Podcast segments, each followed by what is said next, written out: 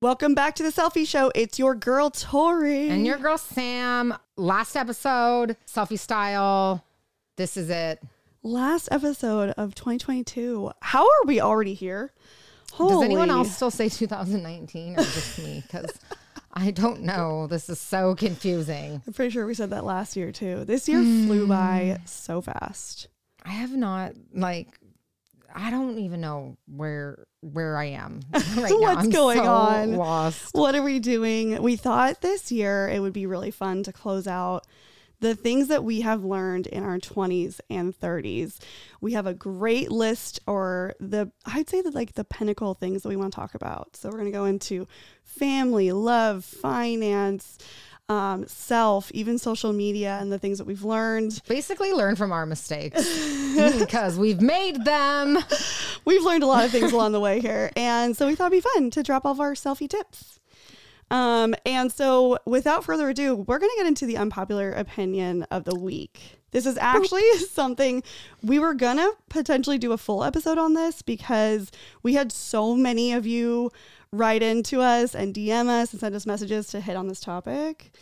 So, um, we're going to be talking about the four labor nurses. Uh, so, four labor and delivery nurses became the center of the viral back viral backlash after they posted a TikTok sharing patient behaviors that gave them the ick. So, uh, quote, "My ick is when you ask me how much the baby weighs and it's still in your hands." One nurse said.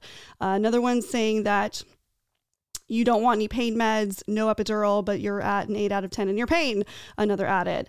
So, this, the hospital's become, has received a lot of backlash about the TikTok. And so there's a lot of questions and I think a lot of rhetoric in the nurse community of was this a fireable offense because the nurses were fired? And you know, why can't nurses, you know, vent about their job?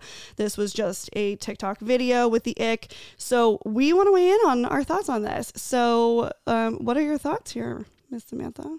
My unpopular opinion is, or my my ick is nurses defending them defending oh. that behavior. there I'm, was a lot of that too. I'm genuinely shocked at the amount of nurses that don't think they should have been fired. Yeah. Honestly, I get it. Like, I am pro nurse. There are problems in the healthcare system, a lot of them. I'm not saying that nurses aren't tired, they're not overworked, that staffing isn't atrocious, that we are so out of ratio, that there aren't even state government like mandated ratios, that we don't get our breaks, that we're not being forced to stay overtime, that there's not enough like support in terms of like management, charge nurses having assignments. Like th- I could go on and on and on mm-hmm. and on with all the problems with healthcare. The pay is trapped, like everything. Every it's staffed by travelers, new grads, turnover. Like right. we could go on and on. That's not even. That's neither here nor there. Just because there's problems and that nurses were tired. We yeah. just we yes Exhausted. we went through a pandemic. Like being pushed to the literal brink but all of those things doesn't mean that I'm going to defend something that's indefensible. Yeah. What I think is the the key point that I really honed in on cuz I did a lot of like kind of looking around to see what was going on and Nurse Liz actually did a really great YouTube kind of recapping. And something that she mentioned that I think is probably the biggest point here is that there's a power dynamic. Absolutely. Right? So as nurses, we are caring for someone in a very vulnerable situation. And essentially, what this video was doing was attacking the vulnerable, powerless patient population, or the the the patient was the butt of the joke. And as we've talked about prior, to me, that's like the biggest no no ever. I think that that's a horrible representation of us as nurses in our profession. And we follow very different rules in terms of how the the public perceives us. Whether or not we want to believe that, it's very true. And yes, we're battling a ton of healthcare issues, right? Where we have systemic issues, we have a lot of really horrible injustices happening. And those are things we should be talking about, and those things we should be highlighting. But for me, this was just, it was a big ick. That was a big ick for me. No, I've been a patient. I've had surgery. I've been sitting there with my gown, needing help to get up and go to the bathroom and have my ass out in a gown. That is a very, like you said, vulnerable position to be in. And I've had a loved one in the hospital. Guess what? I fired nurses from them.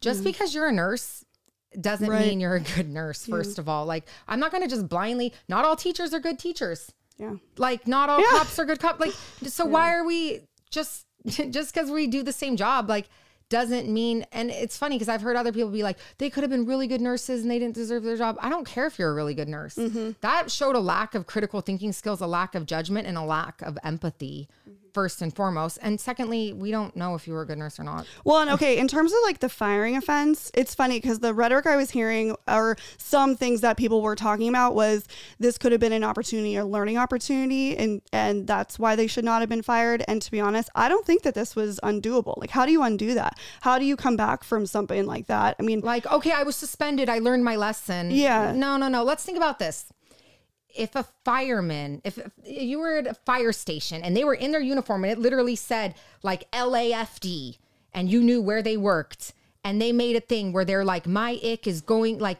when a someone calls me for chest pain and i go in their house and it turns out they had like heartburn Right. my ick is when I picked up the same frequent flyer the fourth time this week. My ick, is, like if they made something like that and the public saw that, would they not not feel trust in their community of like if I call 911 in my moment of need, I call emergency services and these are the firemen showing up to pick me up, the ones that were making fun of us.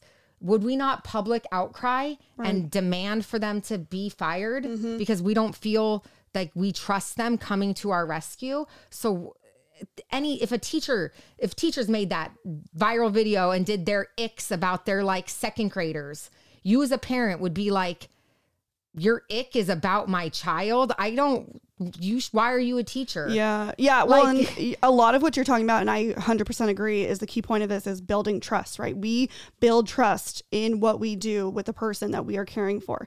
And you also want to trust that the care that someone is giving you isn't going to be plastered all over the internet for as the butt of a joke. And not to mention the fact that these women are, are women in labor, and as we know, the infant and more and uh, what is- Maternal maternal mortality. mortality is horrible in this country. So it's like you're almost you're kind of like reinforcing, reinforcing our that. statistics and you know it's just really frustrating and i don't know I- for me this was a big ick it was a huge mess I, I i agree with the firing to be honest just because from standpoint of i don't know how you undo that to be quite honest um, and it is unfortunate because regardless of whether they're good nurses or not we're we are we're in a short we are in a crisis right already. But i don't know what was going through their mind when they were recording this because you know even i just think in my terms of like social media and being in the nicu realm like it's such a touchy topic right? The things that i do are very it's very um personal. It's very taboo. It's very it can be very heart wrenching. And so I'm very, very careful when I'm putting out information and content because I want to be thinking, like, if a parent sees this, how will they see it? You know, and it is hard because a lot of things that we do are very vulnerable, as, as it is in the maternity area of work. And so for me, I just, well Yeah, also 10 years ago tiktok didn't exist right. um, Instagram was like in its infancy, uh, like I think 2011, 2012. So it wasn't like back in the day when people were getting fired for like posting things. It's because there wasn't really social media policies yet. There wasn't awareness. There wasn't kind of that etiquette fine line. So I get like some of the comments were like, well, HIPAA wasn't violated. It's not about confidentiality. It's the fact that being recorded on the clock at the nurse's station and you're publicly representing your company and building that like their image. Mm-hmm. Again, any brand like Starbucks, if they did that, Starbucks would fire if their nurse if their baristas made a thing saying all the types of customers they hate taking care of, Starbucks would fire them. So it's no difference and it's not like I want anyone to lose their job. That sucks but Yeah. it, it had to be done. I don't think they should lose their license. I think they they absolutely can learn from this, take on a new job, and not repeat that same mistake. I don't think that they should never be allowed to be a nurse again. Um, like with the Redonda Vaught stuff, I think her medic her medication error was a big enough thing that she absolutely should have lost her nursing license. She should not be able to practice we as a nurse again. I don't think that it needed drastic measures to that sense, but many people have been fired for how you represent your company in all different careers, not just healthcare and nursing. So I don't think.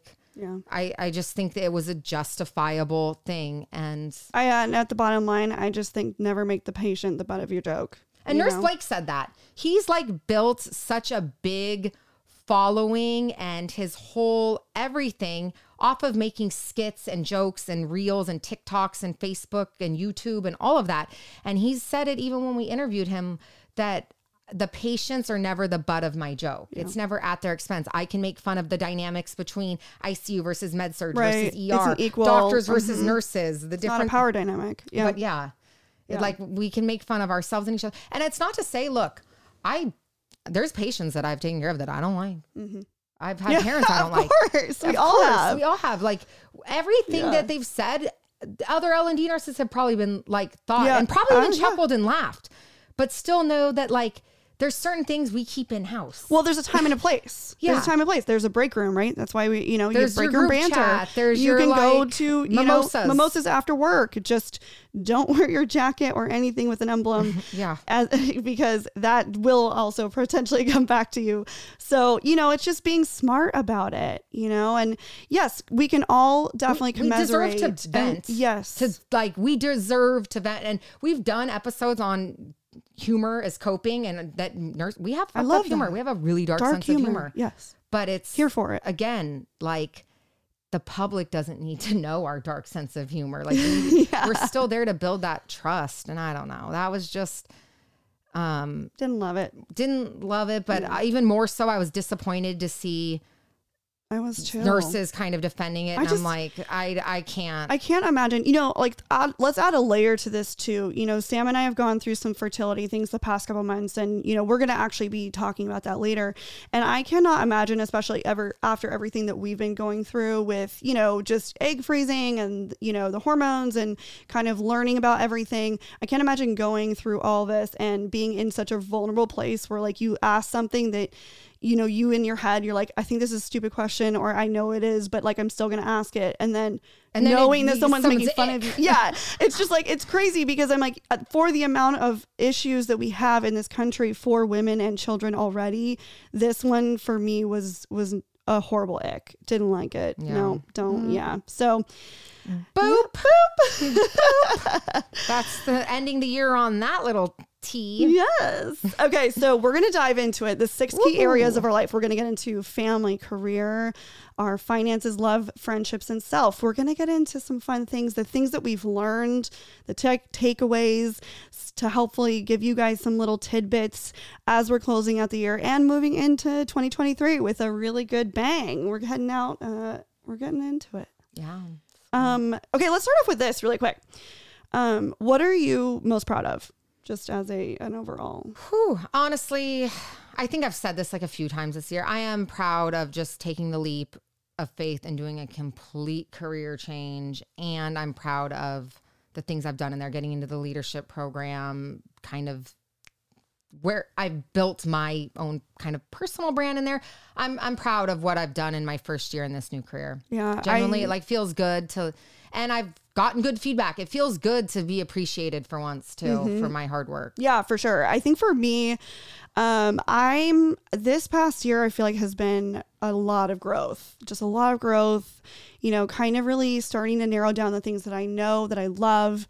I feel like the Cellfie show for me has been, you know, here with Sam every week coming back with you guys has been such an accomplishment and it's such a marathon. Like, podcasting I feel like that's why it's like weird to sit there and say like I'm most proud of it because it's still like to me something where I'm like I I'm not satisfied yet. Like Yeah, we're still we're still like I just mm, Yeah. no, we I have so much more to like give for it. And I'm really proud of my relationship. I love my husband. We have a good, great marriage. I love our, li- you know, I'm, I'm really proud of that. you I'm know? proud of you guys. You guys are like you guys like do the little things that you do to kind of like nurture it is Yeah. like very like inspiring where I'm just like everyone's like why are you single why do you have such high standards because I'm like cuz unless it's like gonna be like I have a good example and if it's if it, it's not gonna be like that then I don't want it Yeah.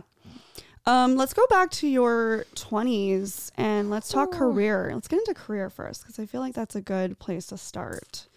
So, in your 20s, like if you had to give yourself advice, of going through your 20s and like career, what would you say to yourself? I would say myself in my 20s that like you needed to do more research on what careers even meant and what there were. Like I kind of honestly like stumbled into nursing because my friend's sister did it. Mm, And I like genuinely, but it, I wasn't one of those like I knew I wanted to be a nurse when I was 2. It wasn't me. yeah. Um, I love it.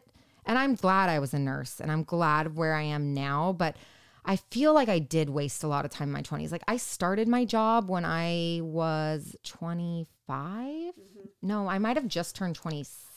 I don't yeah. even I think know. right around when I, I think I graduated nursing school at 25 and then, you know, went through all the new grad applications. And when the program started, I think it started like the day after I turned 26. So I feel like, I don't know, late start. But then I always tell people like it's never too late for a career change. If you want to become a nurse when you're 40, like do that. So it's kind of like hypocritical Yeah, to sit yeah, there and like get on myself and say that I wish I did that. But genuinely, as long as I spent nursing in bedside, I do wish I left sooner.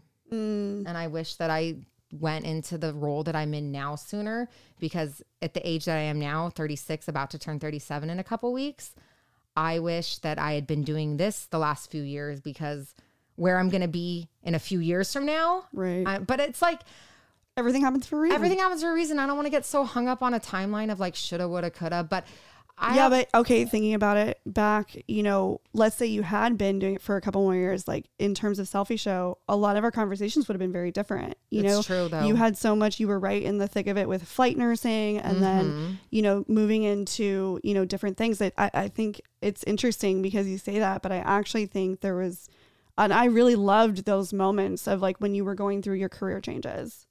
I think it every experience builds you and makes you better. So I don't like to be one of those people that subscribes to a timeline and I need to do this by this age or whatever. I think to your point, Yeah. it all kind of happens as it should.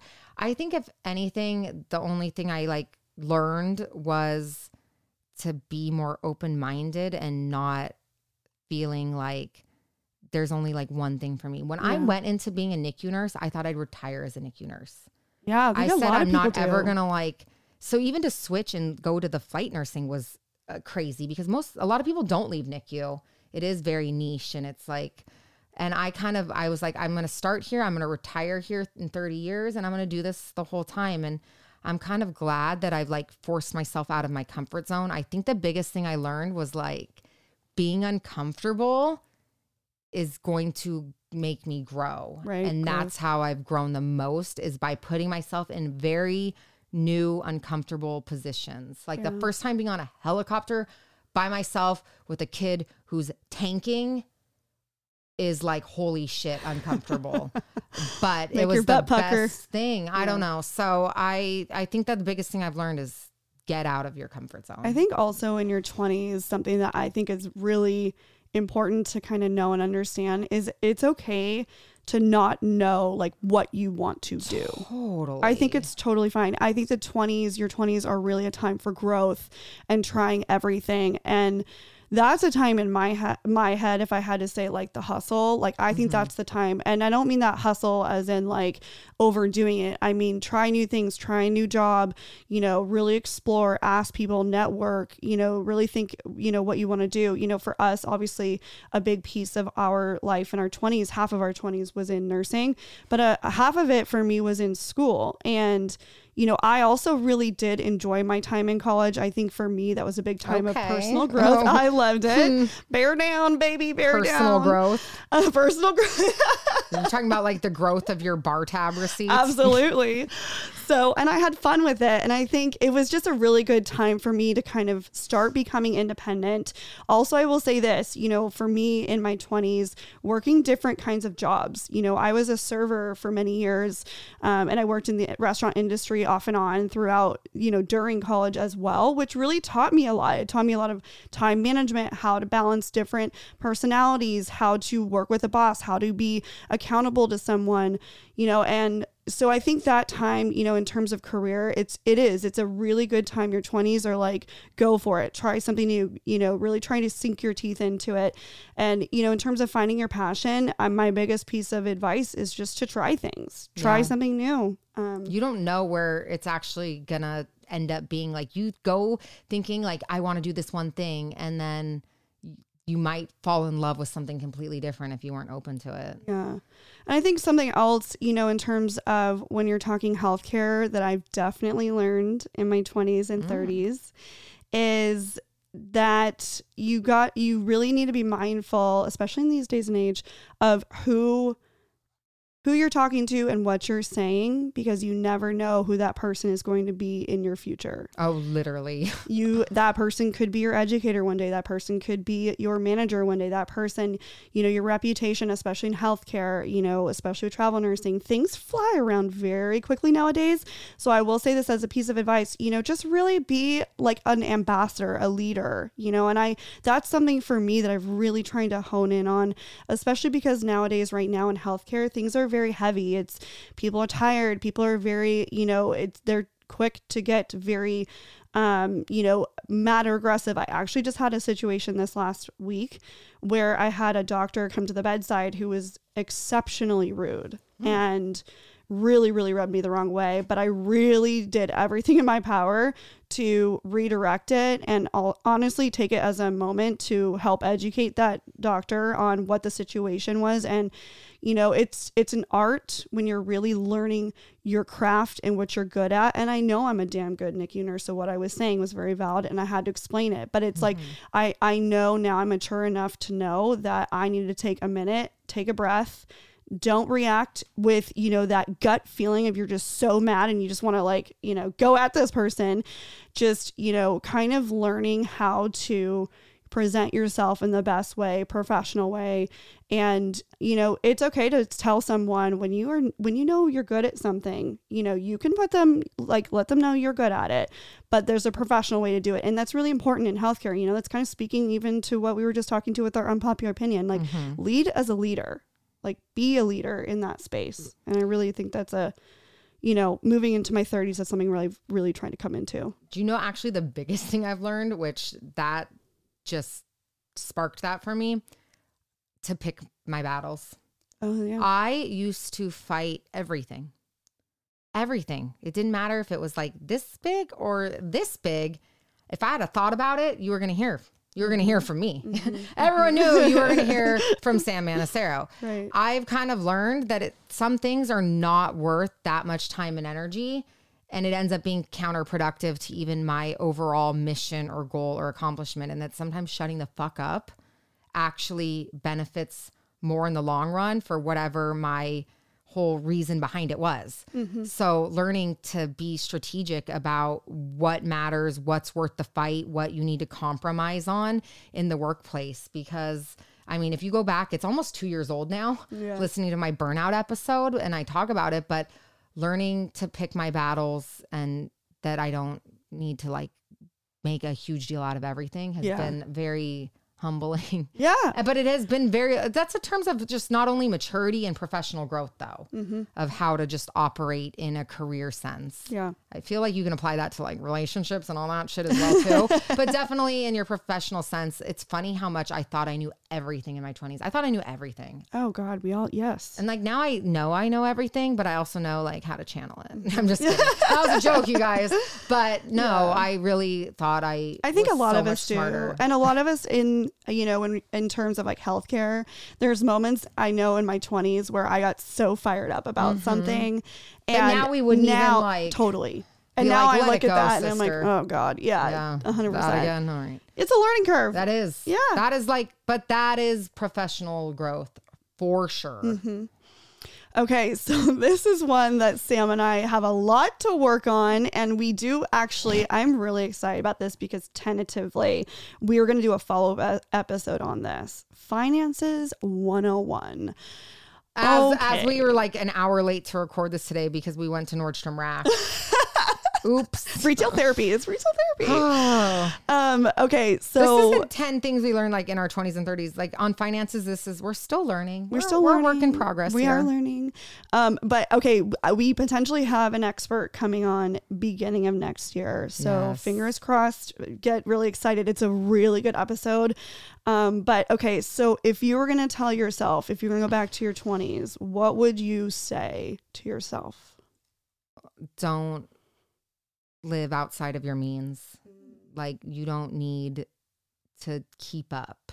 I Mhm. feel like we get so like especially like think about nursing like okay I have to have back then it was Grey's Anatomy now it's like but it's like you have to have the cutest scrubs and you have to have the water bottle and the thing like you got to be like whatever keep up on the unit and then everything it's so like it's hard to live within your means when you I don't know Yeah. I would just be like chill the fuck out Okay, so this is my thought. Um, so the, the first thing off is many of us who are in healthcare specifically, you're going to end up with a job where you're making damn good money, at least in the beginning, right? especially overtime yeah, because I never had a budget because if I wanted something I picked up an extra shift 100%. if there was no like money yeah. stop for their ceiling, it was like, I want this vacation. Oh, fine. I'll just pick up an extra shift. There is 100% freedom in your first job, especially in healthcare because the the opportunities are endless, especially now. And I know there's a lot of, you know, negative rhetoric around healthcare right now, but truly when I say this,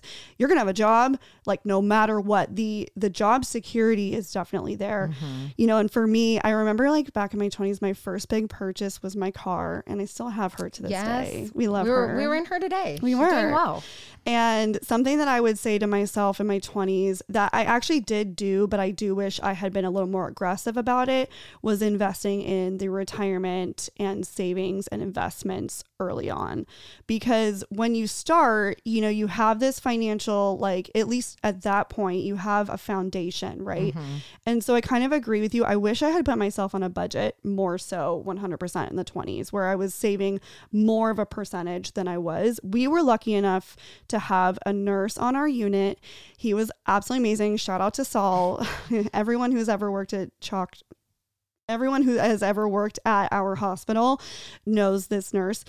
He would go through with all of the new grads, the new baby nurses, and he would say, "Hey, have you set up your your investments yet?" And we would all look at him like deer in the headlights and be like, "No," because none of us had. So he would handhold us through the process and say, "Okay, like let's start putting in a percentage in this one." He would literally sit down and mm-hmm. open the account with us. Mm-hmm. So if you have not done that yet, and you are listening to this, this is your sign to start investing long term. Yeah, I would say I'm grateful that I right away, like my first month of being hired, started my 403b at my other job, like my 401k, and automatically deducted. And I started a separate savings account where I just had automatically part of my paycheck go into this separate savings. So I was kind of good because as much as like you said, I wish I had a budget. I wish I I've never been on a budget. I've always Yeah. just worked more if I wanted something. Right. Which is like Mo- really, many of us that's do. the like toxic healthcare way of just I think a lot so of us, easy. a lot of us, and I'm going to speak very generally here, but uh, we're not good with finances. We're good at making money. We're good at making money. the money's like not in healthcare it's not going away and it's not a fixed salary Yeah. i think if you're on a fixed salary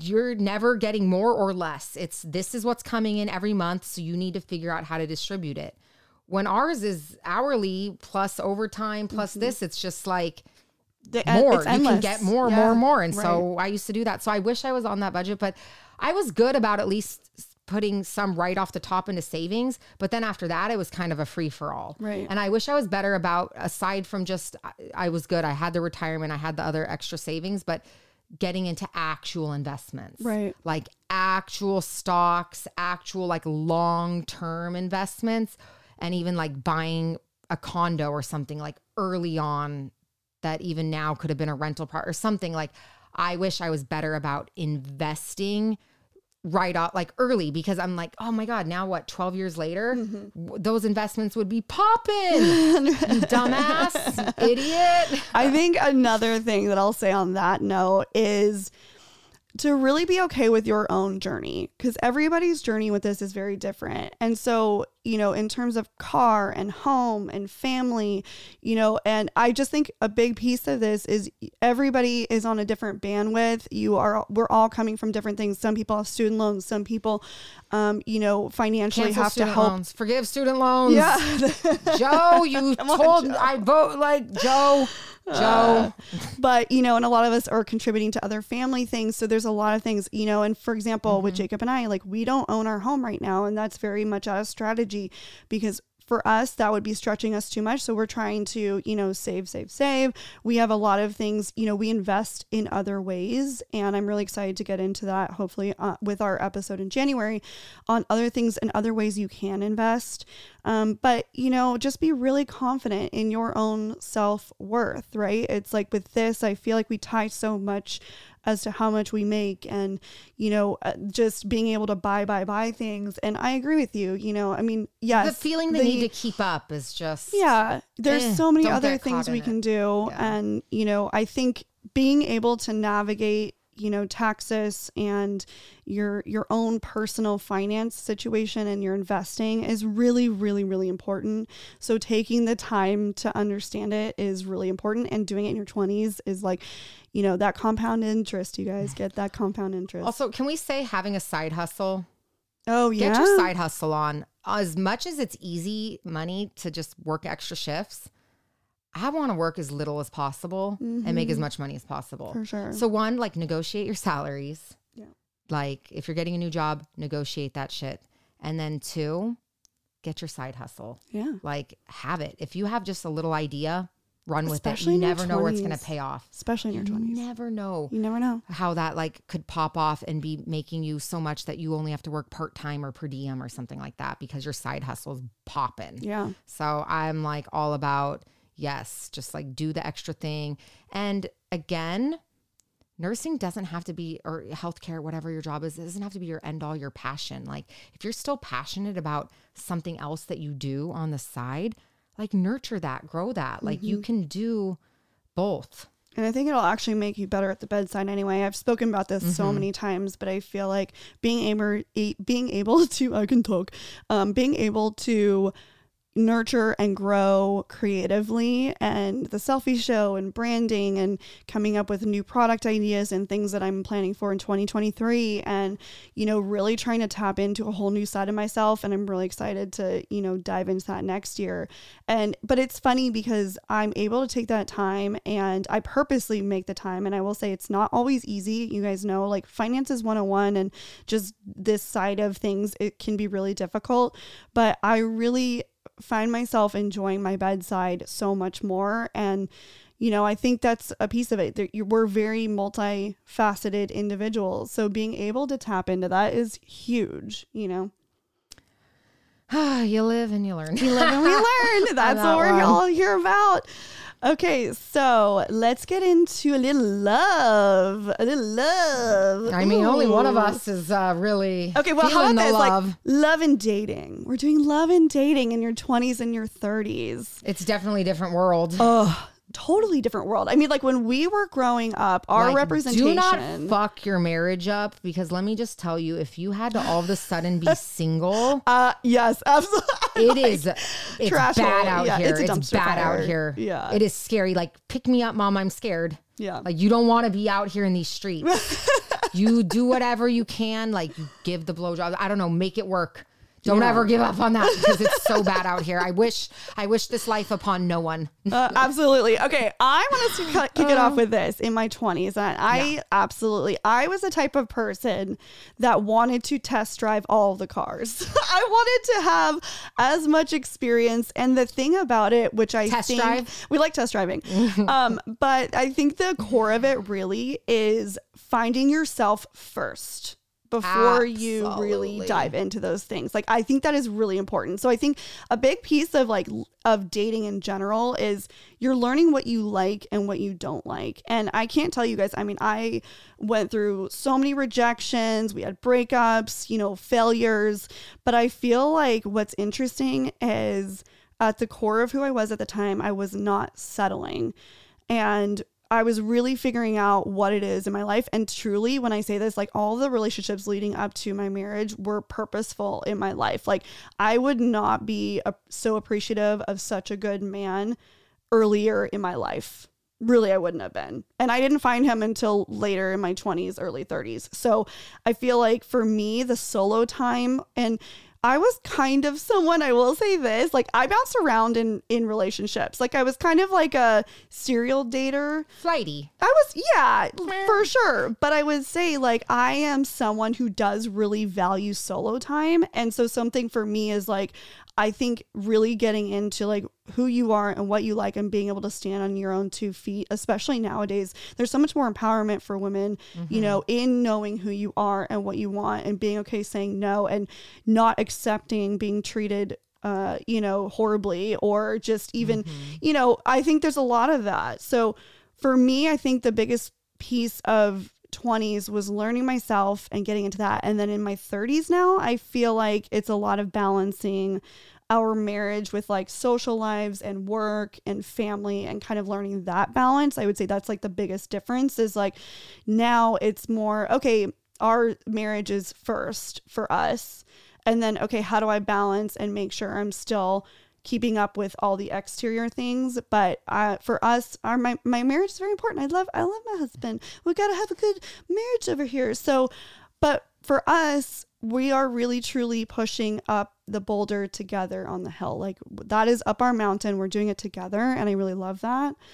And I feel like this is still not even like fully played out for you yet because I feel like your next journey of becoming parents and that yeah. sort of thing down the road is going to really even give that a whole new like yeah whole new journey adventure yeah so i like it's cool to see that evolve like in front of my eyes because i remember when you were single before you were even dating him yeah. so it's just Isn't been like crazy? really interesting to watch like it you've all. known me longer than jacob has well no crazy? no no didn't you meet him in college though well, yeah, that's like, true. I've we did meet in college, you, but we didn't. You. Yeah, yeah, yeah, yeah, yeah. Like I was here first. Thank you. Hi. Hi.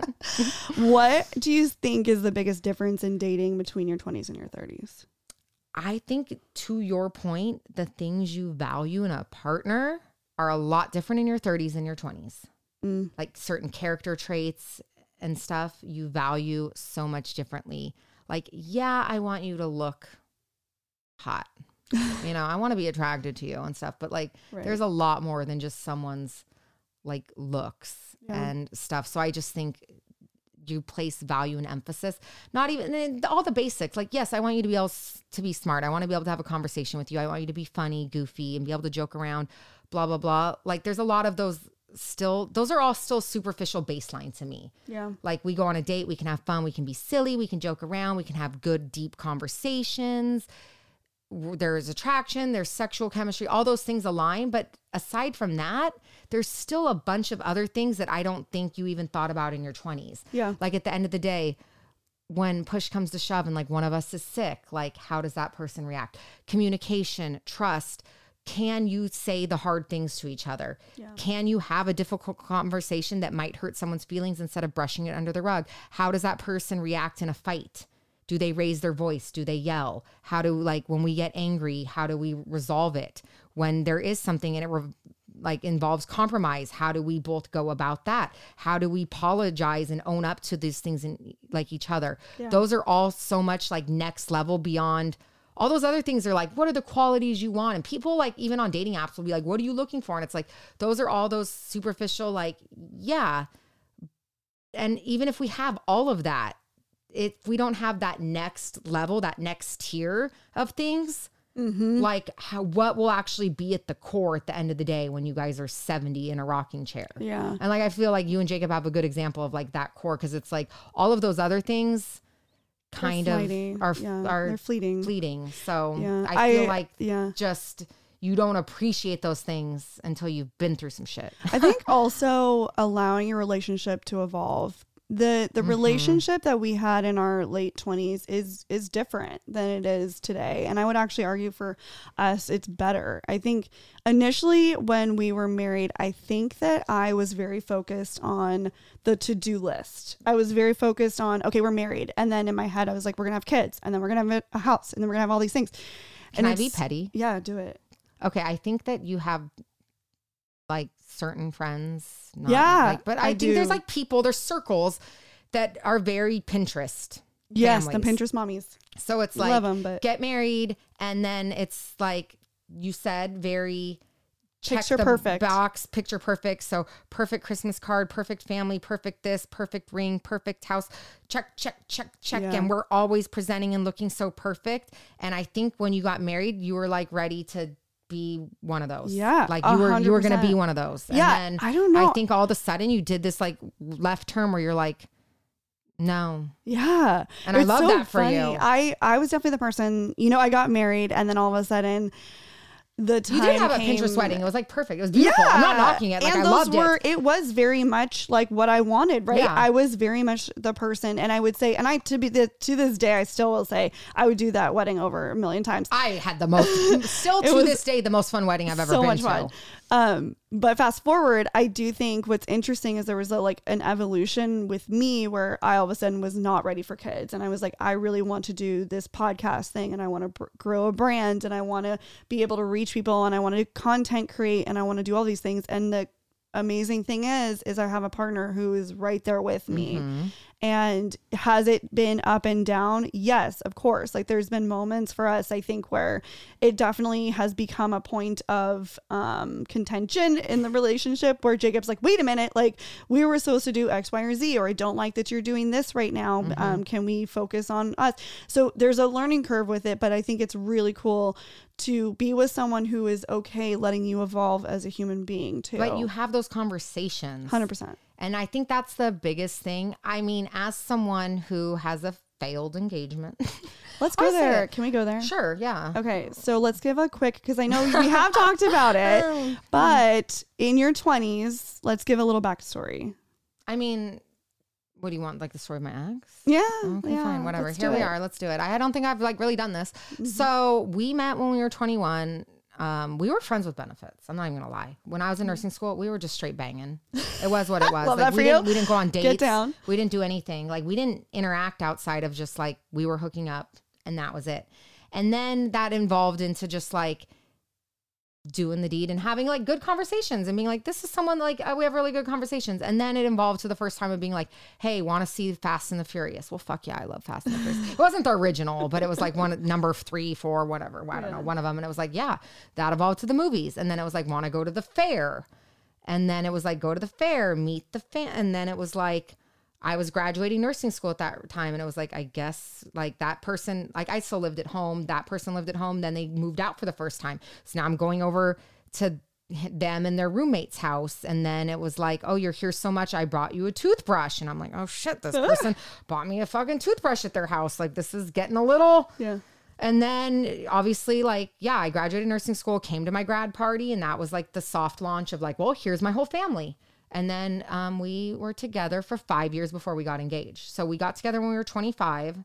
So we were friends with benefits at 21, but it didn't really like whatever. Got together at 25, and that was when we were in official relationship. Dated, actually, we dated for three years and broke up at the three year mark, and we were split for six months. And as much as it's I don't know, I'm like maybe we should have never got back together at that point.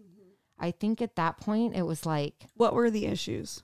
communication still at that time. Um there was thing like again, I've talked a lot about on the body image one, which was so and we still need to do like the part 2 which I think is coming. It'll be a solo episode on our kind of body image update, but like again, I've had an eating disorder since I was probably like a 14, but I would say it probably goes way back into like fifth grade, even. You know what I mean? Like way early, 11, 12. Um, so for me, that was always, that was my problem. That was my issue. That was my own mental health journey.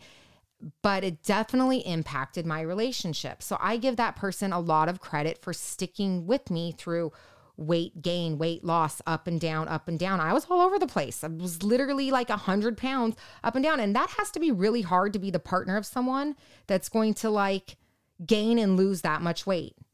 Um, but uh, and I'm not knocking this person, but they didn't have the communication or the emotional like uh, maturity to kind of be my partner on that. Yeah. So I was really on my own. And that is like a very, the loneliest feeling is to be in a relationship and feel alone. Yeah. That is the loneliest feeling on earth. Mm-hmm. And I felt like I was in a relationship, but I was alone. Mm-hmm. And so I think that was the first time we broke up. I, a lot of it really did have to do around with my like weight up and down and the communication and then the trust and there was like a trust betrayal thing and it was just a whole thing but we ended up taking like 6 months apart. We weren't together. We ended up getting back together and then moved in together. Actually we might have only been together 2 years when we broke up whatever. Moved back in together and then it was like okay the dogs then we got the second dog and then I was like hitting we hit 30 and then what happens at 30 what are you supposed to do Get you know the timeline. Yeah. If, if you're by the time we were 30, we've been together five years, minus that little six month break, but five years. So you're supposed to get Yeah. engaged, get the ring, get the house, get married, have kids, check all the little boxes that you were talking about. And so we we started to do that. We got engaged. We got the house. Yeah. We all the things. And again, there was still such a big communication gap. There was a lot of resentments. Like I think he resented some of like my past like body image things with weight and being up and down and sticking through me through that and some of that and I think our sex life completely fell off. It jumped off a cliff. It didn't just jump off a cliff. It like fucking like cannonball like Yeah. and then for me, I had some resentments of like, I did finally kind of get my weight stuff really under control and like lost weight and like have what now it's been like since 2017 mm-hmm. That I've 16, 17 have like kept that off and have really gotten myself in a good place. But I feel like I did that on my own and I resented that. Yeah. And then I'm working a lot and the shift work and night shift versus a day shift. There were so many things, but at the core of it, our communication sucked. We never talked to each other Yeah. about it. And by the time it all came out, it's like it's so beyond, you know, we've talked a lot about like you and Jacob do a really good job of like doing the tune ups, the car maintenance, Yeah. the oil changes. Right. We didn't do any of that. So for us, it was just like your car's on fire on the side of the road and Two flat tires two and flat an engine tires, check the, light on. the transmission's blown, the car's Yeah. literally on fire, and it's now it's not salvageable. Like it's a total loss. And I feel like that's kind of what happened. And we tried, and it just we weren't even the same people anymore. And the evolve together you talked about, we didn't evolve together. We both evolved, Yeah. but not together. And it's like hard because I will always have so much love for that person, but it was it's sad because I think it could have been something good, but I don't think either of us were equipped for it.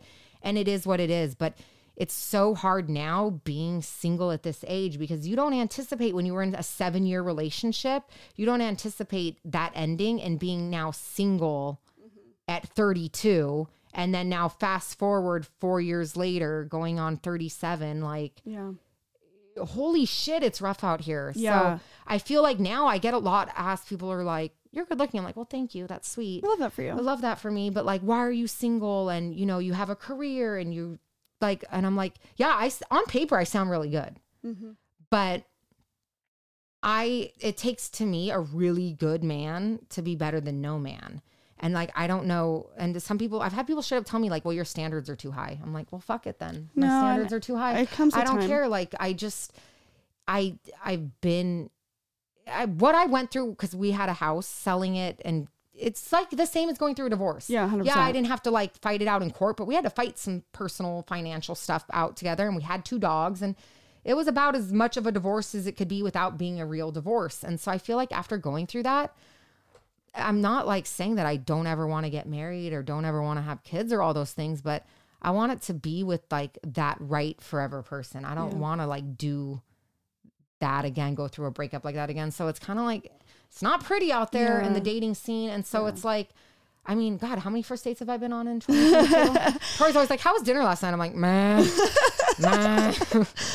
Uh, something else I will say too that I've learned, um, and that I would definitely echo to myself in my twenties, is to definitely be okay having the hard conversations. Mm-hmm. So when it comes down to like finances, kids, family dynamics, like be okay having those conversations. And mm-hmm. because at the at the root of it, it's always really surprising to me when I I'll be talking to a friend or colleague or whatever, and we'll be talking about something. And I'll I'll ask like, "Well, have you talked to your partner about that?" And they'll say no, and it's always so surprising to me because I think for us it's just so natural. It's a big piece of our our relationship. And the other thing I want to What say is the too, first thing I said to you when you asked me if I wanted to host? Oh yeah, well, the first thing you asked is, "Have you talked to Jacob?" Mm-hmm. Yeah, Because it was like he might offer you insight that you didn't even think about. yeah, So I'm like, yeah, maybe you've made up in your mind, and that's why you're like, yeah, I'm gonna ask her, and I'm gonna be like, but have you ran this by Jacob, who might actually offer you like he knows you better than you know yourself sometimes. Yeah. Oh, like, yeah. have you ran this by him? Because that's like your sounding board yeah. too. Oh, for sure. The other thing I just want to say is like, have fun like together with whoever. Like, I feel like that's a big piece of our marriage. Like, fa- like I actually never would have pictured our marriage the way it is now, and it's so funny. goofy. We have so much fun together. I think really trying to get into that, and I get it. Like, we don't have kids yet, but the way I picture it going forward is I really want to always have fun, and we have so much fun. So that's my biggest, one of my biggest tips in terms of relationships is, you know, try and find that person that really brings out like the best side of you. Like, if that person isn't making you better, they're probably not worth your time, you know, and to like the fundamental issues for us, like have never been trust or loyalty or communication. Those have been like the forefront of our relationship. Like it's funny because Jacob and I were literally just having this ch- conversation the other day. And we were basically saying Jacob was saying that he was surprised um, at this. It was a couple of friends and and how the issue of trust came up. And he's like, I'm always surprised when I hear that that's like such a big thing because for us, it's like so not, it's in the back of our head, you know? Like I don't even think about things like that because I, we just do. We have this really great baseline and, you know, humans are humans, like not to say that there couldn't be issues down the line, God forbid, but, but it's just interesting because for us, like it's such a core piece of our relationship. So I don't know if for, my 20s i just think like find someone who you have fun with that you you know you can be your true self with too. You know what the biggest thing I actually learned though was it doesn't matter how hard it is, you know when it's right to walk away. yeah trust your And gut. honestly, trust your gut. a lot of people were in my same shoes where they're, you know, four months out from a wedding and what do they do? They just go through with it. Why? Yeah. Because the deposits are already made, the dress is already bought, the hotels are already booked. speaking from experience all the, over here. bachelorette parties planned, like all those things. So it's like, well, I'm too far and I can't cancel. Or it's, well, we have kids and our finances are wrapped. I'm not saying that it's just easy, but I'm saying the biggest thing I learned was that sometimes the best thing for you is doing the really hard, Hard thing, thing. of walking away because that was hard. That was not easy. Mm-hmm. That was fucking really hard. But I knew that like 20 years from now, am I going to sit there and be like, I should have done that 20 years ago? Like, it's not ever easy to leave, but if you know that it's not right for you, be okay leaving you, you got to be okay walking away, Mhm. even if it's hard, even if it's going to disrupt things and other people are invested in whatever. It's like, you only get one life for yourself. you know and you staying, best you know, and it's like, oh, I don't know, being Yeah. okay with walking away, even when that's gonna be really hard to do, is the biggest thing I learned. Mm-hmm. Woo! that was a fully loaded enchilada God, you just made me go there. i know this is getting deep i love this for us right. um friendships in your 20s and 30s what's the biggest thing that you've learned um, or maybe piece of advice you would give yourself in You're- your 20s You're only as good as the company you keep. yes Uh, let's think about it right now. Like the only big like thing I have to compare to is my 30th birthday when I had the boss ass bitch ball, but I had like a hundred and like 25 people I invited or like, you know, it was almost the size of a freaking wedding. You had your big wedding. If you were to redo your guest list right now, or my wedding, my wedding, I was inviting 250 people oh yeah because right. I have way Very too big Italian, of a family. italian family But like a lot of that was friends. If you were gonna redo your wedding right now, I was gonna redo my birthday or even my wedding guest list from back then. would you have the same guest list? I think it would be about 20% different. Isn't that we- wild? Yeah, at least because when I think of the friendships like that we have now and then have evolved with us, it is a different scape. Now, I think the core people that I have They're there. that were there, the core, my girls, my best friends will never ever change. Like that's my my, Mm-hmm. That's my cores. Those are my girls. So, and I that is something that I think in terms of friendships that I really really love, but it would be about 20% difference Mm-hmm. I think in my 20s to 30s. I agree with you. I think you are who you hang out with. And in your 20s, I think you don't really see that or understand that. You're as just trying to you do have a good 30s. time. Yeah, 100%. like, do you like the same music? Yeah. You like the same bars? You like the same drinks Yeah. and the same guys? Like, Yeah. okay, we're gonna have a good time. Hundred percent. Like Cool. Yeah, I think um, I feel very lucky. I think from the beginning of my life through now, I've really valued good girlfriends. That's something that I think my mom really ingrained in me. So for me, my friendships have always been really important. Um, but I will say this: the biggest difference between twenties and thirties for me, out of all of these categories, this one has been the hardest for me in my 30s purely based on your life and how much things change and evolve.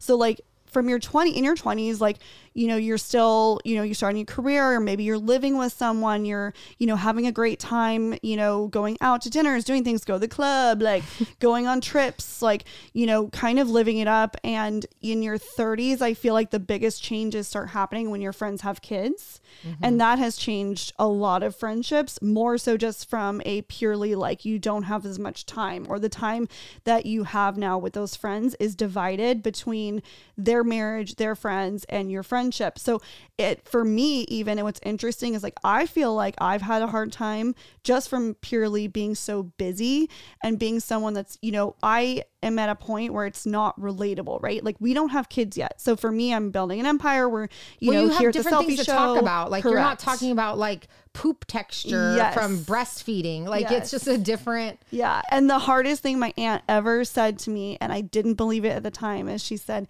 Your friendships will change the minute your friends have kids. And she's 100% right.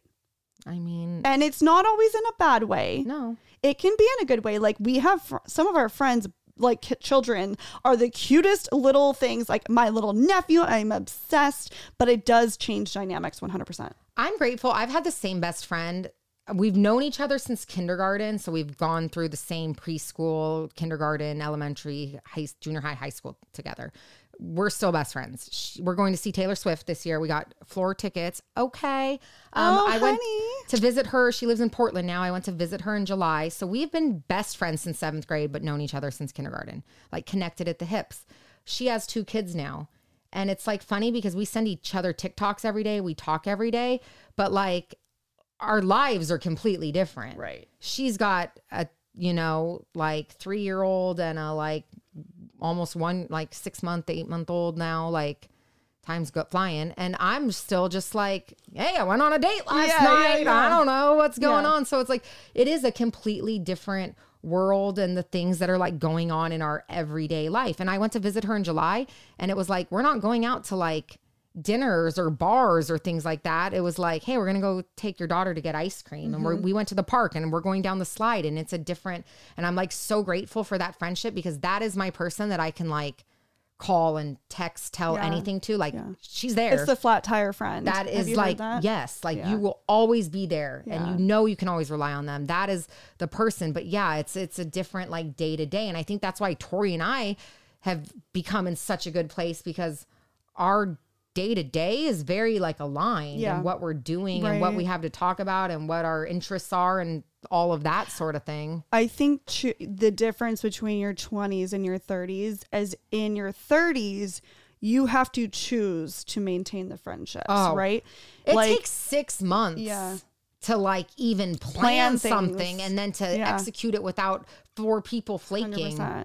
Yeah, and I think the other thing that I think is really interesting in your 30s is I think your friendships kind of change based on sort of like categories. Like you have couple friends, you have work friends, you have your close college friends, you have your friends like there's different groups Yeah, of friends. I have nursing friends. I have Yes. gym friends. I have my. we have very different group friends. Yeah, And so we have some mutual ones, but we also have different ones. But by proximity, a lot of the friends that I have now are friends because of Jacob, right? Mm-hmm. So, like, whether it's his workout friends or, um, you know, a couple friends, like, actually, one of his really good friends who he's done CrossFit w- with has become one of our one of I would consider one her one of my best best friends and we've just became friends about a year ago but I would and you've say introduced me to her. Yes, and I and like. I talked to her her. today. Yes, and like, I actually she's- talked to her today. She's literally the sweetest person. Anyway, the Yeah. long story short is what's interesting is like how your group friends kind of change, especially if you are in a relationship. But even in your 30s, I feel like the categories of your friends and by proximity and like how much time you're willing to put into that. And I will say, like, it's really funny because so I did, um, I saw my medium, my girl, my, my, I would call her like my spiritual advisor slash. I'm seeing her for the first time on Thursday. So excited for you. Mm, we'll see. So, um, she mentioned in one of our sessions that there was someone in my life that I was missing me and that I need to reach out. And she also said that I need to be better about my friendships. And it's so funny because I know exactly who she was talking about. And so it's funny because that actually kind of really it kind of turned a light on me and so now mm. i'm really doing a lot better. Yep. And trying to also like reach out to my friends more, like phone calls instead of just a text sometimes. And I know that's like, Mm-hmm. you know, to everyone's different, you know, whatever you can handle, like voice notes. But I think like trying to maintain those friendships Yeah. because, you know, for me, I'm like, I don't want to just be leaning on my husband for all these fr- my Well, my good close friends, you know? It's so easy to get caught up in the day to day and let months and months and months go by without checking in on people. And it's it's so time passed so fast. Like I will not talk to people for a long time, and I'm like, oh shit, I I need to do better sometimes. I also love being the friend. I will say this that when they someone texts me like and it's been 6 months maybe even a year and I'm like we just pick up right where we are. Like I'm like I love those kinds of friendships where like I like being that friend where it's just it's they know I will always be there no matter what, but we don't have to talk regularly. Yeah. And that's very common nowadays in your 30s. I'll also say this. I feel personally that um, if a friendship isn't serving you well or making you a better person, you don't need it. I think that's hard too because I we like give people the opportunity if you break up, okay, get the cookie dough and the ice cream and it's okay to be sad and be depressed. But we don't talk about friendship breakups. Yeah. Oh yeah. And those are just as hard. Like losing what was a really good friend is the same like emotional toll as going through a breakup with a significant other. And we don't, I feel like, really give those space. It doesn't even have a name. Like, but I think it's like one, if it doesn't serve you, leave it. And then it's okay to also grieve it. Mm-hmm. And I think the other thing I learned is that you don't, it's like you don't actually need friends all the time around you mm-hmm. as much. Like, I've never been one of those people that's comfortable being alone. I'm like, I'm not going to go out to eat alone. I'm not one of those go to the movies alone. Sure as hell I'm not going to go on a trip alone. And guess what? 2022, all I've done is fucking everything alone. I went to Colombia, my first international trip alone. Now I travel for work alone on the regular. I take, I go out to dinner alone all the time. If I want to do something, I just do it by myself. I was just in Nashville for the weekend, mm-hmm. totally by myself, living it up on a rooftop bar, mm-hmm. chilling by myself. Like I don't, I, it's like I I'm grateful for my friends and trust me like I have a really good friend group and I I need my people. I'm not saying I don't like need anyone, but I think it's really cool and empowering to be able to go do things solo that before I would have been like I'm never going to Nashville for the weekend. I'm never going out of the country unless I have a friend to go with me. Yeah. And it's like because our lives are in different places, people can't travel with me. And I'm still going to do it. So I think just it's that's been a big thing I've learned is like you can do things on your own also. yeah, 100%. What are we doing more of? Say it with me. Drinking more water. Good skin, more energy, more mental clarity, and overall health have one thing in common water. So, what are you doing to make sure you get your water in? Okay, our favorite sponsors are back HydroJug. This is the jug I bring with me daily everywhere. We are obsessed. I bring this every day with me to work. You guys know it holds half a gallon of water, so you can hydrate more and refill less. It also has a leak proof seal, so the water stays in the bottle and off of your clothes. It has a wide mouth opening so you can throw in fruit there, or you know I love extra ice, so I can load it up. It has an integrated handle, so it's easy to carry around and to drink out of. And of course, you can choose any different HydroJug option. They have their Pro HydroJug, they have a stainless steel option, their original, they have a glass option, and even mini jugs. My personal favorite has been the stainless steel, but now we just got the glass version. Okay, it is so cute. It's the studded glass jug. So it's glass inside, but it has a silicone sleeve for protection. We got the lavender and the, the black, black. studded one. Freaking cute. obsessed. And all Hydrojug products are BPA free. They also offer 40 different patterns for sleeves that makes it even easier for you to carry your Hydrojug, of course. Head over and snag your Hydrojug today. Head over to thehydrojug.com and use discount code CELLFIE, C E L L F I E, for 10% off of your order today.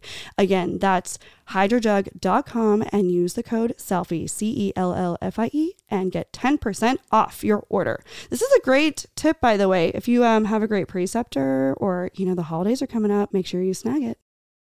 Okay, family, familia. Okay, this is an interesting dynamic. I think your but your twenties and thirties is. I like a- love your family. Okay, yeah. This is like it's so interesting because family for me, I think has always been a very, very like core piece. You know, my brother and I are very close. We're 13 months apart. Um, my cousins, I would consider them like little sisters. I think the interesting part about family for me is how much the dynamics change in your roles between your 20s and your 30s. I think that that has been the most significant change. Um, and, you know, things like, for example, my brother, you know, getting engaged and having um, a fiance now. And so a child? a A child, ass child? Yes. and it's crazy because for us, we were always like we were besties we were best friends growing up like we grew up on a ranch so we really only had each other you know we didn't actually have i didn't have as many friends when i was growing up i would say like vincent and my cousins were kind of my best friends and so it's funny though because now you know with all the things that have been going on like he megan his fiance is his person now and so that dynamic has really changed. You know, like I used to be the one to help in terms of like what we've been going through with the mental health things. Like I was always helping my mom and doing appointments and, you know, being the contact person. And now it's kind of evolved. And it's like a weird thing when your when your relationships start changing like that in your family directly. You know, my relationship with my mom, I would say is stronger in my 30s than in my 20s for sure too. Like my mom is like iconic Lori. I fucking love my mom. January 7th, Queen. Capricorn Queens. So it's funny though because I think in my 20s I did not appreciate my mom as much as I do now in my 30s. Genuinely, the roles change so much. And I think you kind of, because we both weren't aunties Yeah. in our 20s. So, Yeah, like, no. that's a whole new position Yeah. that didn't even exist. yeah. Yeah. And then honestly, it's so weird because I've always been close with my parents, but I've always been the black sheep of my family. Yeah. Always. Yeah. But it wasn't like obvious. It was just kind of like, oh, Sam and her middle child syndrome. I think in the last, you know, four years, it's become glaringly in your face obvious that I am the black sheep of not only my immediate family, Right. of my whole extended family. I am just out there doing my own thing and I live such a different life than everyone in my family. And I don't know. I think the biggest thing I've learned is that you like we want our family's approval, but like I don't need my family's approval. You can have your chosen family. like I and I love my family, I'm fucking gonna I'm 36, I'm gonna be 37. Boundaries. I I just I don't care if I disappoint my family. yeah. It's, Anymore. Yeah. Half the shit I say on this podcast probably disappoints my family because I'm such a trash can. I love but it. I'm an authentic trash can and that's who I am. Yeah. I am a trash can. I'm sorry. And I like what makes me laugh makes me laugh. Well, and I think it's like- like it just I don't Yeah. I don't want to live anymore for trying to like please people that like unless you pay my bills and no one pays my bills anymore. My family, like I, when I used to have a gas card, like you had a stake in the claim, but you don't. I pay all my own Still bills. use the Vaughn's number. Like, um, I, I do. I honestly, when I want gas rewards, I use my dad's phone number. I'm not even gonna lie. But other than that, like, it's just at the end of the day, if you're not paying my bills, like, I don't care about your opinion anymore. I and that's really hard. It's really hard to sit there and say that, like, I don't care. Like, you don't ever want to disappoint your parents, but at the same time, like. I'm the one that goes to bed alone with my dogs every night. Like I, uh, it's my life. I don't want to. I'm not gonna make my decisions based off of like what does my family want. I think that's okay too, right? Because in your 20s, and I would also argue the way that we grew up, like what we were pictured, like the picture of perfect families Yeah. was was the thing, right? pressure's like, there for that. Yeah, like we naturally, all of us 80s and 90s kids, like we grew up with all of these, per, you know, the Hallmark movies and like everything Full was centered, House, right? like, yeah, brothers. yeah. What brothers? What was it? Brothers, brothers. Oh, Um, that is. um anyway we grew up in that time frame of like everything had to be perfect and i do think there's a lot of you know growth for us eh, you know moving into our 30s where like we understand what our boundaries are right and there are some things too that i've learned in my family like in my personal space growing up i had definitely some turmoil and things going on in the household like where my brother and I were definitely dealing and being exposed to things that I think we should not have been. And we were Vincent and I think went through like a lot of trauma bonding to be quite honest.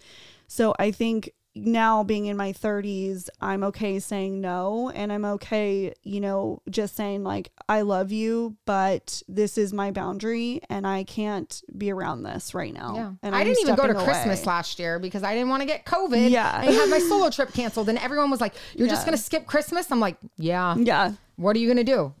I made dino nuggets and hung out with my dogs. And I have a friend from the gym who doesn't really have like family. And she came over and we like hung out. And I, was like, that. It was great. And it's like, I love my family. I don't want to miss Christmas. But at the same time, and guess what? Half my family got COVID on fucking Christmas last year. And I would have had to miss my solo trip. So it's sometimes it's just like, Well, and I think there's a lot of room too for like chosen family, right? So for a lot Yeah, of people you're my out family. there, right? Hundred percent. Like- Like I think there's a lot of that where for people who just you know are not understood by their family or are rejected or told you know they're not X, Y, or Z to to the family because of how they live their life, whatever it may be. You know, I think there's a lot of room for that, and I think in my 30s, I feel really good about having chosen family too. Totally. And then just not, I think for me, my biggest, and I already said it, but just like not feeling like I need approval from my family anymore is the best feeling of just like, I love you guys and I'll love you forever, but we don't have to agree Mm-hmm. on things and we don't we don't agree politically we don't agree like they don't whatever they don't Mm-hmm. Yeah. agree with my lifestyle half the time and it's like that's fine you don't have to Yeah. you can love me and i love you but mm, Yeah. I'll say this too on the flip side of that too is I do think there's room for and I have had to learn this as well is to like meet people halfway. So for me like you know in my family when I I've been, gone through things or you know tr- gone through or needed them to hear me out like even if they're not understanding or if we're not meeting, like I do try and meet them halfway. And nothing like turning 30 and being in our 30s, a lot of things start happening. And I feel like I've just realized like life is short. And so, so short for the loved ones, whoever it may be, you know, whatever you have space in your heart or your life, you know, make it known. Like tell them you love them. Life, you know, it's fleeting and nothing's ever guaranteed. So I think, you know, cherishing the people that you really, whether it's your direct blood family or your chosen family, like make sure that you, that they know you love them. Honestly, I think that's good advice because we don't say that enough, and sometimes we don't say it until it's too late. Mm-hmm. Um, okay, social media, new adventures and happiness, Oh, 20s and 30s. Well, first of all, um, our social media growing up was like MySpace. AIM, MySpace, Facebook. Oh my god, I would kill for my MySpace login. Oh my My MySpace name was the Saucy Minx, by the way. It was Oh my so. God. And the, the amount of pictures of me probably holding up like vodka bottles of like, oh my god, Mm-hmm. I love that for Like, you. Oh my god, good. if I went through my Facebook albums, oh the things that my Facebook's deactivated, but I would be so tempted to reactivate it. To Do you remember the old days when we were posting full albums? Oh my god! for Well, I had what was called the Sam Cam, and it was like a digital camera that had the like it would flip out, and you could flip it and so you were I was taking Yeah. selfies before cell phone existed Yeah. on the Sam Cam, and then it's like you go, you upload the whole chip, and then you take the whole fucking album, you upload it to um Facebook, and you put a caption on each one. It was wild. Ah, we love this. absolutely wild way to live, and every picture looked the same. I love it. Oh my god. We love that. I think for me, social media has been such a great tool. I love it. I love the community, and I know there's a lot of like negative rhetoric around it, and I do find myself not having. I I have limited myself to not doom scroll, but mm. I think what's really interesting for me moving into this space is like having a voice and like creating a community. And for me, a lot of it has been kind of like keeping the blinders on and moving the needle forward. Like for me, I, I really want to produce and bring things to you guys of like this is what I want to hear and I know you guys want to hear it too. And so I'm really proud of that. I'm really proud of the things that have come of social media. I never set out to have a social media that was No, she didn't. Ever. At I- all. And like- guess what? Here we are. here we fucking are. And it's been wild. And I think this kind of goes back to even what I said about family. Like, I get a lot of flack for having social media and for the content I post. And I just stopped giving a fuck. If you don't like it, don't Yeah, follow me. yeah. I have my own brother blocked. I know. Poor Jeff. Uh, Jeff loves a troll. I, he so does. great. But I'm just like, you know what? You're either with me or you're not. Like, it's funny. My aunt will comment on every picture I post. Aw. and my mom's best friend Lydia. We like, love a mom's best friend on moment. every like my Nashville sh- picture. She's like, "This is so cute," and you know, but I get so much like I get a way more than you. I don't know, but I also post like more bullshit than you. but I get I get a fair amount of like hate on my social media, and I just I don't care anymore. Yeah. I put out what I want to put out.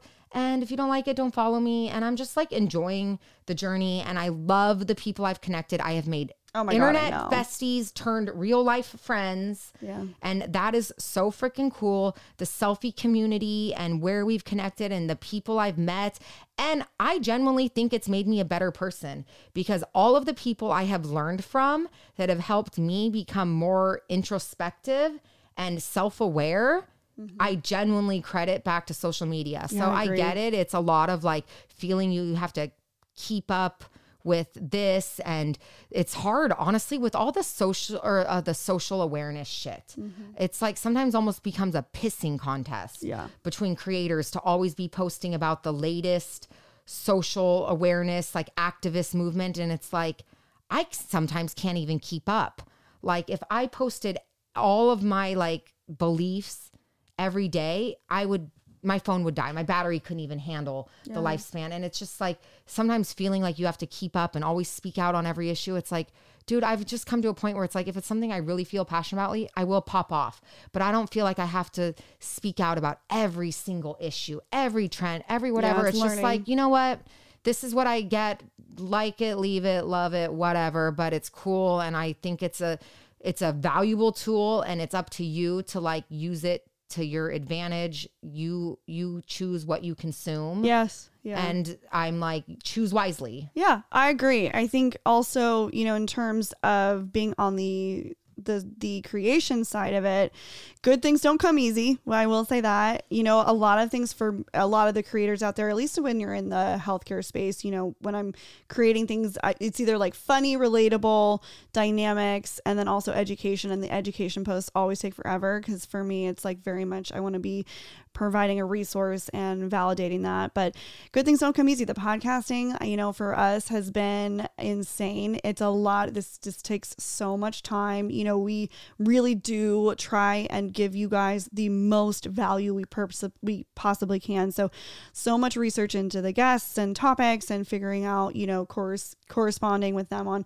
you know, their um their schedules, having to, you know, every week, you know, we're working with Jess on our back end. So like becoming a team leader, that's been really weird for me and trying to keep me, you know, moving that needle forward and making sure that we're thinking ahead about things. Is there's so much work that goes into the back of it, but it's so much fun. And I feel like I just really enjoy creating the thing that people love to come to. Like this has become such a great thing. And part of that is, you know, definitely social media. And I I've always been someone that's been drawn to something like social media, like back in, you know, MySpace and Facebook days. Like dude my I myspace was, into that. fire i Yeah. used to make my own layouts. Oh yeah, hundred. You were coding before coding Yeah. was a thing, oh, Hell right? yeah, I was a coder. So I do think I think it's just a learning thing, and I think there's going to be plenty of things to come. There's going to be new platforms. There's going to be, you know, things that phase out and come in, and I'm I know, like what's the next TikTok is just waiting for us. Oh, yeah, corner. 100%. But I think genuinely, in terms of just the whole social media space, just having this podcast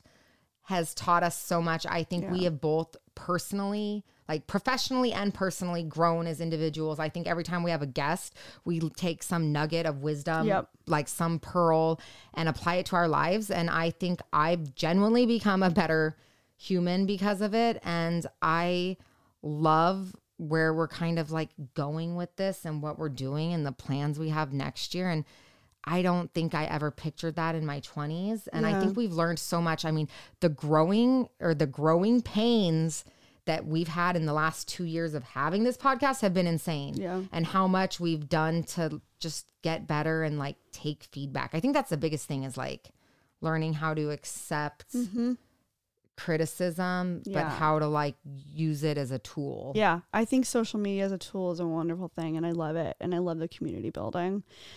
Self growth mindset, Oh, then versus boy. now. Um, okay, let's talk twenties. If you were gonna go back to your twenties and give yourself a good piece of advice about your own personal self and your growth, what would it be?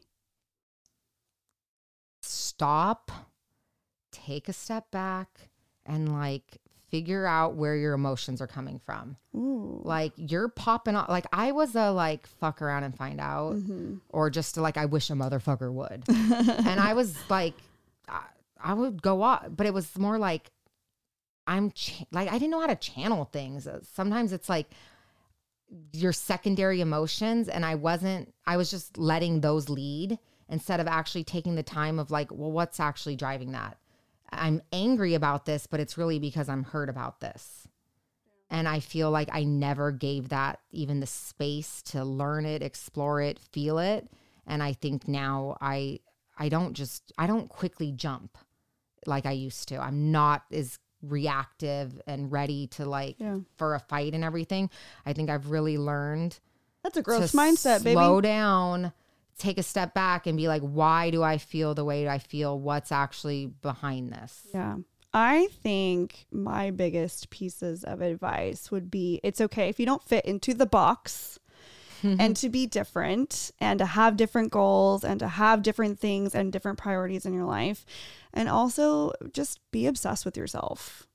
Like, Genuinely, no one is gonna hype you up yeah. more than yourself. I remember one time I used to have this shirt that said proud of myself or proud of me, proud of me. Proud of and I was wearing it to the gym and the owner laughed and he's like, and I was like, hey, Yeah. who's gonna hype me up more than me? Yeah. If I don't believe in myself, why do I expect you to believe in me? Yeah, and of course there's always going to be self-doubt. There's always we all deal with, you know, the um the issues that we face with like comparison and, you know, feeling like lesser than or, you know, feeling like someone's ahead of you like that will always but be obsessed with yourself. Like, you know, and we love a self-aware queen too. Can like we make that a shirt? Like be obsessed with Oh, yourself. I love that. Like I, you know, it's also like self-awareness. Like we know, you know, growing I think into my 30s I've had I've definitely become more self-aware and like become more in tune with like hearing people out and having an open mind. And I also think something that's really interesting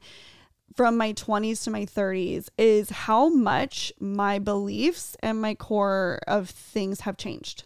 Like a lot of the things that I think I grew up with and the things that I you know was really um you know kind of saturated with I went from being a conservative Republican to Yeah. a flaming liberal. Totally. Like it's a, but I Ah. love I love that in ways of like personal growth. People Mm-hmm. can change. Like, you know, for me, I think I'm always going to be someone that lives in gray. Like I don't think I'm ever going to be No, the, you're a very the like I wanna Republican versus the- Democrat. Yeah, like I'm not that's not my space. Like but I do think what's interesting is a lot of my beliefs have changed and I've questioned things and I've you know really tried to kind of grow into like okay, what do I believe? And like that has changed a lot over Mm-hmm. the years and I think that's actually going to be continually changing. But I think you can I love the idea of just like you know getting into your own belief system and being obsessed with yourself. Well, for me, I've kind of even taken it like take a step back. If someone, if my name gets brought up, how do people see me? Yeah. And that's what I'm like, I control that narrative. Yeah. L- Like, and I'm always going to be misinterpreted. And I, I am, I'm, I'm sometimes, I think I'm a very misunderstood person a lot of the times. If people don't really know me just by what I put out on social media, they get a wrong impression of me. But also at the end of the day, if my name comes up, I want someone to be like, no, she's like, she's authentic. Mm-hmm. She's not faking shit. She's gonna have my back. If I call her at three in the morning, she'll be there. if She needs me. She care like I want my like who I am and what I represent to like I want that to be known. I Yeah. want like those are the things people are gonna like think about when they think of me. And again, it's like I kind of had to realize like you control that narrative a little bit. Yeah, I think I also have really grown into the idea of like um not narrow-minded thinking, like being okay having conversations with people that I don't agree with.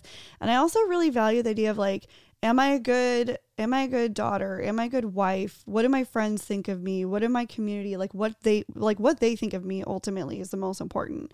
And so for me really trying to like, you know, grow into who I want to become and become the best person possible, like the best version Tori. And, you know, for me, growing into like, you know, my growth in terms of profession and nurse, and then also brand builder and, mm-hmm. you know, podcaster, and, you know, being able to become a resource. And, you know, those are all really important things to me. But it is interesting to see how things have changed in terms of my own personal self and my my growth over from like 20s to 30s that's been there's like it's so interesting to see how many multi-dimensional sides of yourself and how much you can change from your 20s to your 30s I think being okay with like still acknowledging that you always have room to grow too. Mm-hmm.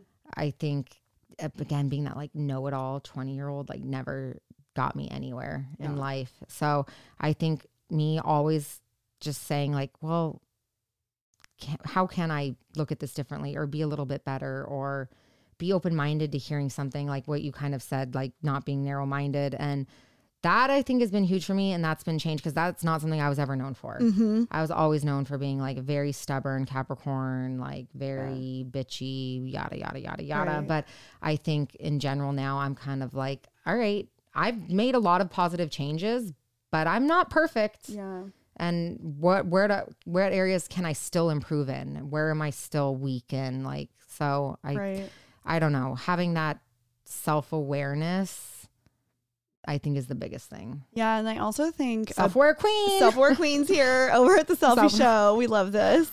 I think also growing into myself from 20s to 30s into like into leadership or leadership type roles and like understanding that doesn't always mean being number one necessarily. And Mhm. also don't underestimate how important it is to be the neck and the power of persuasion and influence. I think this is a huge piece that, you know, this gets missed in almost every single piece of education we've ever learned. But I think, you know, learning to become a leader and learning to become someone who is respected and well thought of. And, you know, what does that mean to you? But it doesn't always have to mean you're like the top dog, it doesn't always Yeah. have to mean you have the title. But honestly, some of the people without the titles and without that have more influence, have will change the needle, will move the needle forward more than you think you will. Like there is a lot of power in persuasion and listening and being a being a true advocate and a role model. Absolutely. And I think learn that in like career and personal life. And I would say like the other big self love I think would be from 20s to 30s is just truly like accepting yourself, your body, like all Yeah. those things and not mm-hmm.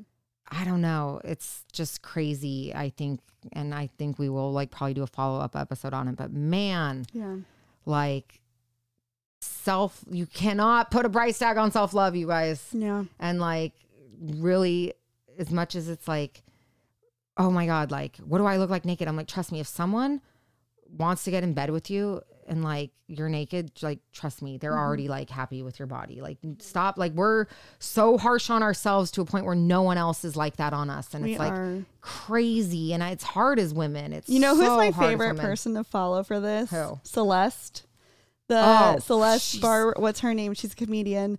Uh, honestly, I think she might be touring right now, and she's coming to the U.S. So like, we should go see her. But she does, you know, the um, videos where like an influencer, or whatever, will do a video, and then she'll basically like copy it and but do like her own version. And I love her because she's very much self empowerment. She's like, everybody looks, you know, everybody is important. You're you are important. You're beautiful in every way you are. And I actually really do love that. I love that message because she's so funny. She's just this great, you know, she's so empowered in herself and her body and how she is. And like she puts a comedy spin on all these things. And I love it. I think it's great. I'm like, you know, you are just be obsessed with yourself. And I love that. And, you And- know, and I think Like grow- yeah, you are deserving of good things that. as you are. love it. You are deserving of good things. Like Yeah. that is my like I will mic drop on that one, but you are deserving of of all the good things. Absolutely. And go out into the world and do do good things and be okay with evolving because trust me, we've learned a lot in our 20s and our 30s. We're gonna redo this in our forties. Yeah, I love that for us. And I love that for you because you know, we're evolving, we're lo- we're growing, we're learning. Yes.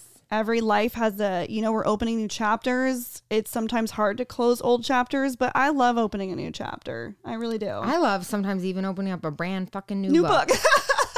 Boop. Mic drop. My- we love that. Well, oh my happy gosh. end of the year, you guys. Oh, it's thank you for sticking with us all year. And if you're new, thank you for joining us. Absolutely. Like, it, Yeah. 2023, we have such great things in store, and we're like really excited about the future We are. of this Cellfie show. We are. Okay, and quick shout out for you guys. So we um, just announced this this last week, but we um, this is our new thing that we do every year.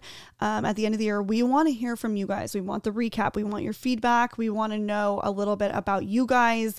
We want to know what you're liking, what you're not liking, and not just in terms of Cellfie show. We have a ton of questions for you. So um, we have the form linked in our bio for you, and if you submit, you will you will be entered to win.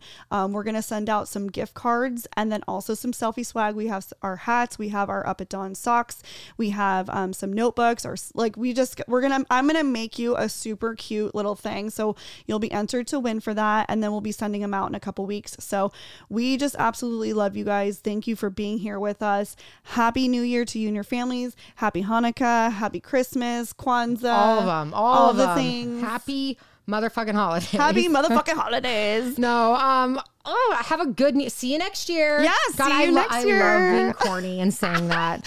See you next year. I miss teaching because I love telling my students, "All right, see you guys next year." like I'm that person. we love that. I'm so cheugy. We love cheugy. We're leaning into our cheuginess. Yes. So literally, see you next year, and please, um, go to our like Linktree. All our like sponsors are in there. It really helps us grow. Yeah. Like use our code Snack something good for you all- your yes, family. treat yourself. Treat yourself. Get a New Year's. Treat your work, work wife. yes. Your your bestie because they need a little something. Your Amen. preceptor, whomever it may be. Yeah. And we like to treat you, and we will give you free stickers, free little badge pin, all of our little Cellfie swag. If you leave a review on Apple Podcasts, we appreciate it so, so much that if you drop your IG handle in it, we'll reach out to you and we'll mail you off some free goodies. Absolutely. And five stars on Five Spotify. stars on Spotify. Please, please. Thank, Thank you. you. And uh, make Um, sure you're following us on our Instagram. What? Yeah. Oh, no, that's it. That's just. Oh, it's weird. We're done. All We've got to wrap it up. All right. And make sure you're following us on our Instagram. That's at Nurse Tori. And at Hey Samantha, and mm, see you next year. See you next year. Bye.